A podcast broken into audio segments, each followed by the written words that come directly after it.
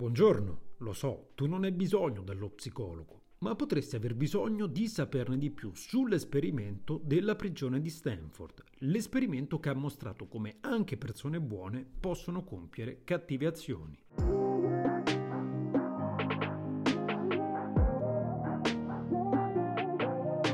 Benvenuti a questo nuovo episodio del podcast e oggi vi voglio parlare dell'esperimento di Stanford. Esperimento che nasce da questa domanda. I comportamenti brutali delle guardie in carcere da cosa dipendono?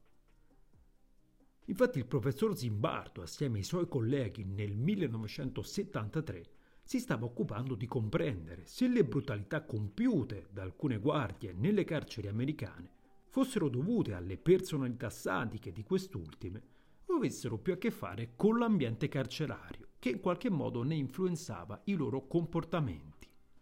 Per studiare tale ipotesi Zimbardo convertì un seminterrato dell'edificio di psicologia della Stanford University in una finta prigione.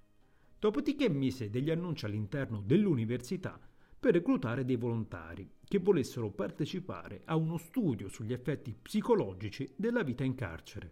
La paga per ogni volontario era di circa 15 dollari al giorno si presentarono 75 candidati, i quali vennero sottoposti a dei test al fine di escludere persone con problemi psicologici di diversa natura, precedenti criminali o abuso di droghe. Vennero così selezionati 24 uomini, giudicati come i più stabili mentalmente, come i più maturi e con meno tratti antisociali. Va ricordato che i partecipanti inoltre non si conoscevano tra di loro. I 24 partecipanti vennero divisi casualmente in 12 prigionieri e 12 guardie. I prigionieri furono spogliati, privati degli effetti personali, e fu loro assegnato un numero al posto del nome, per anonimizzare le loro esistenze. Le guardie invece avevano uniformi identiche, erano dotate di mazze, che di solito sono in dotazione alla polizia, e indossavano occhiali da sole per rendere impossibile il contatto visivo con i prigionieri. Poche ore dopo l'inizio dell'esperimento, però, alcune guardie iniziarono a molestare i prigionieri, i quali venivano svegliati durante il sonno per fare inutili appelli. Le guardie poi cominciarono a schernirli con insulti e ordini. Fu ad esempio imposto loro di fare delle flessioni e una delle guardie calpestò uno dei prigionieri mentre le faceva. La cosa sorprendente è che meno di 36 ore dopo l'avvio dell'esperimento, il prigioniero numero 8612 iniziò a soffrire di disturbi emotivi, pensieri disorganizzati e un pianto incontrollabile. Poche ore dopo ci furono altri due crolli, tra cui quello del prigioniero numero 819, che si rifiutava però di abbandonare l'esperimento pur di non essere etichettato come un traditore dagli altri prigionieri. Zimbardo, che aveva previsto una durata di due settimane dell'esperimento, il sesto giorno si ritrovò a doverlo interrompere a causa dei crolli emotivi dei prigionieri e dell'eccessiva aggressività da parte delle guardie. Nonostante questo, l'esperimento sembra confermare l'ipotesi che i fattori ambientali abbiano un peso determinante sulle nostre azioni.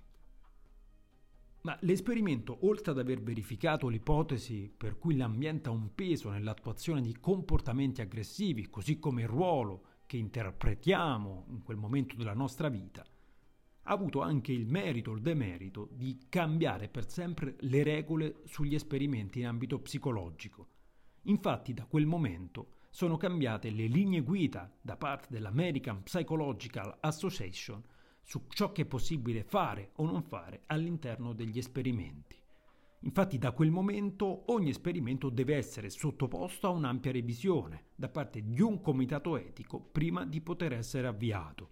Va detto che a oggi un esperimento come quello di Zimbardo probabilmente non sarebbe accettato da nessun comitato etico.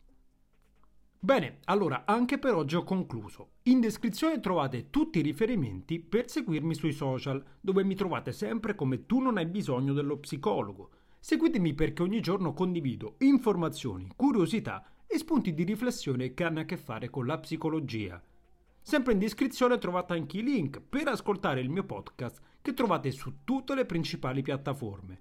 Infine, se volete avere maggiori informazioni sulle mie attività come psicologo e psicoterapeuta, vi ricordo che potete visitare il mio sito www.tunonhai-bisogno-dello-psicologo.it. Vi ringrazio per avermi ascoltato e vi lascio con la mia classica frase: se pensi che non puoi fare la differenza, beh, pensa ancora.